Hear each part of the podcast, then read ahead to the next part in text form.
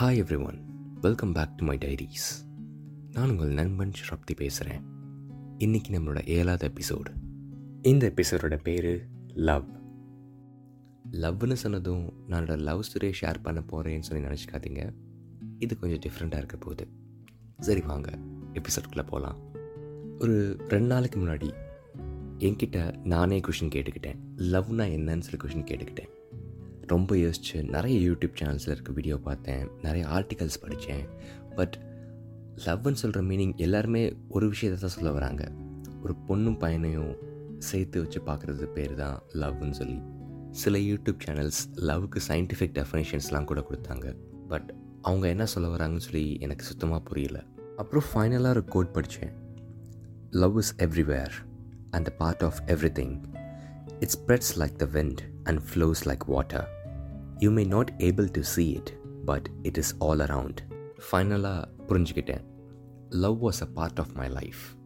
இப்போ வரைக்கும் என் லைஃப் ஃபுல்லாக எனக்கு different different types of love எனக்கு கிடச்சிருக்கு. அதை தான் நான் இந்த எபிசோடில் ஷேர் பண்ணிக்க போகிறேன். So let's start with the first love, mother's love. அம்மா பாசம் சொல்கிறது ரொம்ப ரொம்ப தெய்வீகமானது. அம்மாவோட லவ் அவங்க பேசுகிற பேச்சில் தெரியும், அவங்க நமக்கு ஊட்டி விடுற சாப்பாட்டில் இருக்கும்.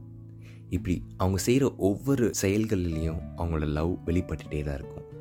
ஒரு சின்ன குழந்தை வளர்ந்து ஒரு பெட்டர் ஹியூமனாக மாறுறதுக்காண்டி இருக்கிற ஒரு பெரிய இம்பேக்டே அம்மா பாசம் மட்டும்தான். முதலே சொல்லியிருந்தேன் மதர்ஸ் லவ் ரொம்ப தெய்வீகமானதுன்னு சொல்லி. ஏன் இப்படி சொன்னேன்னா, every mother is a god. நிறைய பேர் சாமி கும்பிட்றதுக்கு கோயிலுக்கு போவாங்க, மலை ஏறுவாங்க, என்னென்ன மலை பண்ணுவாங்க, அதெல்லாம் பண்ண தேவையில்லை. எப்பயுமே எல்லாரும் கண்ணு முன்னாடியும் ஒரு சாமி நின்றுக்கிட்டே இருக்கும். அதுதான் அம்மா. அந்த சாமியை டெய்லி கும்பிடுங்க, அந்த சாமியை நல்லா பார்த்துக்கோங்க, உங்கள் லைஃப் சூப்பராக இருக்கும். சரி, வாங்க இப்போ செகண்ட் லவ்க்கு போகலாம். அம்மா பற்றி பேசிட்டேன். செகண்ட் இம்பார்ட்டண்ட்டான பர்சன் வேற யார்? அப்பா தான். சரி, வாங்க ஃபாதர்ஸ் லவ் பற்றி பேசலாம். அம்மாவோட லவ் தெய்வீகமானதுன்னு சொல்லி சொன்னேன். அப்பாவோட லவ்வும் அதே மாதிரி தான், தெய்வீகமானது தான். பட் எல்லா அப்பாங்களுக்கும் அவங்களோட பாசத்தை எப்படி வெளிப்படுத்துகிறன்னு சொல்லி தெரியாது. ஏன்னா நம்ம சின்ன வயசாக இருக்கும்போதே எல்லா அப்பாக்களும் அவங்க ஒரு ஸ்ட்ராங் பர்சன் சொல்லி காமிச்சிப்பாங்க. அதே மாதிரி நமக்கும் அந்த ஏஜில் அப்பா ஒரு சூப்பர் ஹீரோ மாதிரி தெரிவார். அப்புறம் நம்ம கொஞ்சம் வளர்ந்ததுக்கப்புறம் நம்ம அப்பா கூட நிறைய டைம் ஸ்பெண்ட் பண்ண மாட்டோம். இன்ஸ்டெட் அம்மா கூட தான் நிறைய டைம் ஸ்பெண்ட் பண்ணுவோம். ஸோ அப்பாவோட லவ் வந்து அவர் காமிக்காத மாதிரியே இருக்கும். பட் ஸ்டில் அவர் நம்ம அம்மாட்டேருந்து நம்ம என்ன பண்ணுறோம், நமக்கு பிடிச்சது என்ன, பிடிக்காதது என்ன, எல்லாமே கேட்டு தெரிஞ்சுப்பார். ஸோ நான் இது எப்படி சொல்லுவேன்னா, அப்பாவோட லவ் கொஞ்சம் ஸ்ட்ரிக்டான லவ்னு சொல்லுவேன். ஏன்னா எல்லா அப்பாங்களும் தான் ஒரு வீக் பர்சன் சொல்லி நம்மகிட்ட அவர் காமிச்சிக்கவே மாட்டார். அதே மாதிரி அவங்க காமிக்கிற லவ்வும் கொஞ்சம் யூனிக்காக இருக்கும். ஃபார் எக்ஸாம்பிள், சின்ன வயசில் வீக்கெண்ட்ஸ்லலாம் நான் கொஞ்சம் லேட்டாக தான் எழுந்திருப்பேன். நான் எந்திரிச்சோன்னே எங்கள் அம்மா என் கையில் காசு கொடுத்து குளிச்சுட்டு வந்துட்டு இந்த ஜாமான்லாம் பலசர கடைக்கு போய் வாங்கிட்டு வான்னு சொல்லி சொல்லுவாங்க. அது எங்கள் அப்பா கேட்டிருப்பார். நான் குளிச்சுட்டு வர கேப்பில் அவரே கடைக்கு போய் எல்லாமே வாங்கிட்டு வந்து வச்சுருப்பார். எங்கள் அம்மா பார்த்துட்டு உங்கள் பையனை ஒரு வேலை பார்க்க விட மாட்டிங்களேன்னு சொல்லி கேட்பாங்க. உடனே எங்கள் அப்பாவும் சரி சரி ஆக வேண்டிய வேலையை பாருன்னு சொல்லி சொல்லுவார். இதுதான் அப்பாவோட லவ். எக்ஸ்ப்ரெஸ் பண்ண தெரியாது, ஆனால் சைலண்ட்டாக இந்த மாதிரி காமிச்சிட்டே இருப்பாங்க. நெக்ஸ்ட் நான் ஷேர் பண்ணிக்க போகிறது வந்து ஃபேமிலி லவ். பொதுவாகவே எல்லா ஃபேமிலி மெம்பர்ஸும் நம்மகிட்ட ரொம்ப பாசமாக இருப்பாங்க. பட் இந்த ஃபேமிலி மெம்பர்ஸ்டே நம்மகிட்ட ரொம்ப க்ளோஸாக இருக்க சில பீப்புள்னால் கசின்ஸ் தான். எப்போயுமே கசின்ஸ்க்கு நம்ம ஹார்ட்டில் செப்பரேட்டாக ஒரு இடம் இருக்கும். அதே மாதிரி நிறைய பேர் சொல்லுவாங்க, எனக்கு அம்மா சைடில் இருக்க கசின்ஸ் தான் ரொம்ப க்ளோஸு, அப்பா சைடில் இருக்க கசின்ஸ் ரொம்ப க்ளோஸ் கிடையாதுன்னு சொல்லுவாங்க. ஆனால் என் விஷயத்தில் அப்படி கிடையாது. எனக்கு ரெண்டு சைடு ஆஃப் கசின்ஸும் ரொம்ப ரொம்ப க்ளோஸ். அப்பா சைடில் பார்த்தீங்கன்னா நான் தான் சின்ன பையன். ஸோ அதனாலேயே நான் அவங்க வீட்டுக்கெலாம் போகிறப்போ எனக்கு ஒரு செப்பரேட் கவனிப்பு இருக்கும். அப்புறம் அம்மா சைடில் இருக்க கசின்ஸ் அம்மா சைடில் இருக்க கசின்ஸ் எனக்கு எக்கச்சக்கமான பேர் இருக்காங்க. எல்லாருமே என் கூட நல்லா ஜாலியாக பேசுவாங்க, நிறைய விஷயம் என் கூட ஷேர் பண்ணியிருக்காங்க. ப்ளஸ் சின்ன வயசுலேருந்து என்னை பார்த்தனால எல்லாேருக்கும் நான் எப்படிப்பட்ட பையன்னு சொல்லி எல்லாருக்குமே தெரியும். ஒவ்வொரு கசின்ட்டையும் ஒவ்வொரு யூனிக்னஸ் இருக்குது.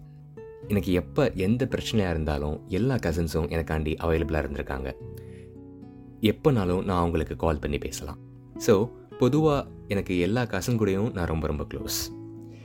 ஆனால் ஒரு கசனுக்கு மட்டும் ஒரு ஸ்பெஷல் பிளேஸ் நான் கொடுப்பேன். அவன் தான் என்னோடய சித்தி பையன். ஏன்னா சின்ன வயசுலேருந்து நான் வளர்ந்ததே அவன் கூட தான். என்னையோட அஞ்சு மாதம் பெரிய பையன். பட் என்னை பற்றி எல்லாமே தெரிஞ்ச ஒரு பர்சன்னா என்னோடய சித்தி பையன் மட்டும்தான்.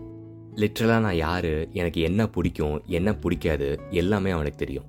அவன் காமிக்கிற லவ் ரொம்ப யூனிக்காக இருக்கும். என்கிட்ட அவன் ஸ்ட்ரெயிட் ஃபார்வர்டாக பேசுவான். எனக்கு எது கரெக்டாக இருக்கும் எது கரெக்டாக இருக்காதுன்னு சொல்லி மூஞ்சிக்கு நேராக சொல்லுவான். மேபி கொஞ்சம் ஹார்ஷாக இருக்க மாதிரி இருக்கும், ஆனால் அவன் சொல்கிறத கொஞ்சம் யோசித்து பார்த்தா ரொம்ப ரொம்ப கரெக்டாக இருக்கும். என்னோடய அம்மாவும் சித்தியும் ரொம்ப க்ளோஸ். அதே மாதிரி நானும் என் சித்தி பையனும் ரொம்ப ரொம்ப க்ளோஸ்.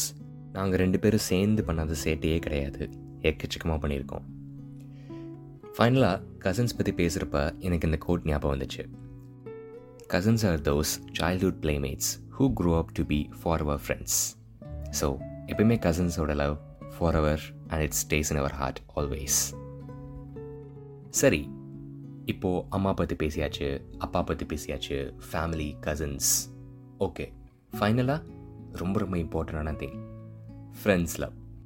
ஒரு பர்சனுக்கு அம்மா அப்பா ஃபேமிலி மெம்பர்ஸ் எவ்வளோ முக்கியமோ அதே மாதிரி ஃப்ரெண்ட்ஸும் ரொம்ப ரொம்ப முக்கியம். ஃப்ரெண்ட்ஸ் பற்றி பேசுகிறப்போ யாரோ ஒரு ஃபேமஸ் பர்சன் சொன்ன ஒரு கோட் எனக்கு ஞாபகம் வருது. அது என்னென்னா, show me your friends and I'll show you your future. எப்போ ஒரு ஃப்ரெண்ட் உங்கள்கிட்ட வந்து வில் க்ரோ டுகெதர்னு சொல்கிறாங்களோ அப்போ தான் அந்த பர்சன் உங்களோட ட்ரூ ஃப்ரெண்டுன்னு நான் சொல்லுவேன். ஏன்னா ஒரு பர்சன் அவங்க மட்டும் வளர்ந்துகிட்டே இருக்கக்கூடாது, அவங்க கூட இருக்கிறவங்களே வளர வைக்கணும். எப்படி சின்ன வயசுலேருந்து என்னோடய கசன் என்னோடய சித்தி பையன் எனக்கு ரொம்ப ரொம்ப ஃபேவரட் சொன்னேனோ அதே மாதிரி என் கூட சின்ன வயசுலேருந்து ஒரு பையன் என் கூட படிச்சுட்டு வந்துகிட்டே இருந்தான். காலேஜ் வரைக்கும் என் கூட தான் படித்தான். இவனுக்கும் என்னை பற்றி எல்லாமே தெரியும். இவன் கூடயும் எக்கச்சக்கமான சேட்டை பண்ணியிருக்கேன். இவன் கூட பேசுகிறப்பையே திட்டிக்கிட்டே தான் பேசுவோம். அதே மாதிரி நம்மளோட ஃப்ரெண்ட்ஸ்லாம் அவங்களோட பாஸ்ட்டை காமிக்கிறதே கொஞ்சம் டிஃப்ரெண்ட்டாக இருக்கும். எப்படின்னா, எப்போ ஒரு ஃப்ரெண்டு நம்மளை எக்கச்சக்கமாக கலாய்ச்சிட்டு இருக்கானோ அப்போ தான் அவனோட பாஸ்ட்டை அவன் வெளிப்படுத்துகிறான்னு சொல்லி அர்த்தம். அந்த மாதிரி விஷயத்தில் என்னோடய ஃப்ரெண்டை குறை சொல்லவே முடியாது, அவனோட பாஸ்ட்டை அள்ளி வீசுவான். அதே மாதிரி நான் அப்ராடுக்கு படிக்க வர்றதுக்கு முன்னாடி எனக்கு செகண்ட் தாட்ஸ் இருந்துச்சு. அந்த செகண்ட் தாட்ஸ் எல்லாத்தையுமே கம்ப்ளீட்டாக தரமாட்டமாக உடச்சி, உனக்கு அந்த சான்ஸ் கிடைக்கிறப்போ நீ கண்டிப்பாக அங்கே போய் படிக்கணும், இந்த மாதிரி சான்ஸை மிஸ் பண்ணாத, அங்கே போய் நீ சக்ஸஸ்ஃபுல் ஆகு சொல்லி என்னை மோட்டிவேட் பண்ணது அவன் தான். இவனை மாதிரியே நான் ஆஸ்திரேலியாவுக்கு வந்ததுக்கப்புறம் எனக்கு இன்னும் ரெண்டு ஃப்ரெண்ட்ஸ் கிடைச்சாங்க. இப்போ நான் ஸ்டே பண்ணிகிட்ருக்கிறது கூட அவங்க கூட தான். அவங்க ரெண்டு பேரும் அந்த மாதிரி தான். எனக்கு எந்த விஷயம் பிடிக்கும்னு சொல்கிறேனோ அவங்க ரெண்டு பேரும் அந்த விஷயத்தை பிடிக்காதுன்னு சொல்லுவாங்க. ஃபார் எக்ஸாம்பிள், எனக்கு ஸ்பைடர்மேன் ரொம்ப ரொம்ப பிடிக்குதுன்னு சொல்கிறேன்னா அவங்க ரெண்டு பேருக்கும் ஸ்பைடர்மேன் பிடிக்காது. அந்த விஷயத்தை வச்சு எனக்கு கலாய்ச்சிட்டே இருப்பாங்க. அதே மாதிரி இந்த ரெண்டு பேரில் ஒரு ஆள் நான் வேலைக்கு அப்ளை பண்ணுறப்போ இங்கே கம்ப்ளீட்டாக மோட்டிவேட் பண்ணதே அவன் தான். என்னோடய ரெஸ்யூமை ஃபிக்ஸ் பண்ணுறது, என்னோடய கவர் லெட்டர் ஃபிக்ஸ் பண்ணுறது, எல்லாத்தையும் ஃபிக்ஸ் பண்ணிவிட்டு இந்த ஜாபுக்கு அப்ளை பண்ணு, அதுக்கு அப்ளை பண்ணுன்னு சொல்லி எனக்கு மெயில் அனுப்பிச்சு என்னை ஃபுல்லாக மோட்டிவேட் பண்ணி ஃபைனலாக எனக்கு ஜாபும் கிடச்சிச்சு. அவன் ஒரு பெரிய இன்ஸ்பிரேஷன். அதில் இன்னொரு ஆள் எனக்கு கற்றுக் கொடுத்த ஒரு மெயினான விஷயம், எப்படி எல்லா விஷயத்தையுமே ஜாலியாக எடுத்துக்கணும்னு சொல்லி என்னை எப்பயுமே சிரிக்க வச்சுட்டே இருப்பான். எந்த மூடில் இருந்தாலும் என்னை வந்து இரிட்டேட் பண்ணி ஏதாச்சும் டார்ச்சர் பண்ணி சிரிக்க வச்சுட்டு போயிட்டே இருப்பான். அதே மாதிரி இவங்க யாரும் என்னை எந்த இடத்துலையும் விட்டு கொடுத்ததே இல்லை. இவங்க கலாய்க்கிற மாதிரி வேறு யாராச்சும் என்னை கலாய்ச்சா உடனே அவங்க போய் கேள்வி கேட்பாங்க, யார் நீ கலாய்க்கிறதுக்குன்னு சொல்லி. ஆ, இதை சொல்ல மாட்டேன், இந்த பாட்காஸ்ட் ஸ்டார்ட் பண்ணதே என்னோடய ஃப்ரெண்டு ஒரு பொண்ணு சொல்லி தான். அந்த ஃப்ரெண்டை பற்றி தான் நான் தேர்ட் எபிசோட்லேயே பேசியிருந்தேன். தேர்ட் எபிசோடில் சொன்ன மாதிரியே இந்த பர்சன்ட்டை தான் நான் டெய்லியும் எல்லா விஷயத்தையும் நான் ஷேர் பண்ணிகிட்ருப்பேன். இவ காமிக்கிற பாசமும் ரொம்ப யூனிக்காக இருக்கும். சைலண்ட்டாக கலாய்ப்பா, ஏதாச்சும் தப்பு பண்ணேன்னா எக்கச்சக்கமாக திட்டுவா. அதே மாதிரி யாருக்கிட்டேயும் என்னை விட்டு கொடுக்கவே மாட்டாள். அந்த பொண்ணு தான் ஃபர்ஸ்ட் பர்சன் என்கிட்ட சொன்னான் என்னோடய வாய்ஸ் நல்லா இருக்குன்னு சொல்லி. அப்புறம் தான் நான் யோசித்தேன், வாய்ஸ் நல்லா இருக்கிறப்போ இந்த வாய்ஸ் வச்சு என்ன பண்ணலான்னு சொல்லி யோசிக்க ஆரம்பித்தப்ப தான் பாட்காஸ்ட்னு சொல்கிற விஷயம் எனக்கு இன்ட்ரடியூஸ் ஆகி நான் இதை ஸ்டார்ட் பண்ணால் எப்படி இருக்கும்னு சொல்லி யோசிச்சு ஸ்டார்ட் பண்ண விஷயந்தான் இது. இப்போ நான் உங்கள் முன்னாடி நின்று பேசிகிட்டு இருக்கேன், விச் மீன்ஸ் என்னோடய ஃப்ரெண்ட்ஸால் ஐ எம் க்ரோயிங். ஸோ இது எல்லாம் தான் என் லைஃப்பில் கிடைச்ச டிஃப்ரெண்ட் டைப்ஸ் ஆஃப் லவ். இது எல்லாமே என் லைஃபோட பொக்கிஷன்னு சொல்லுவேன். இதில் நான் மென்ஷன் பண்ணாத எக்கச்சக்கமான லவ்லாம் இருக்குது.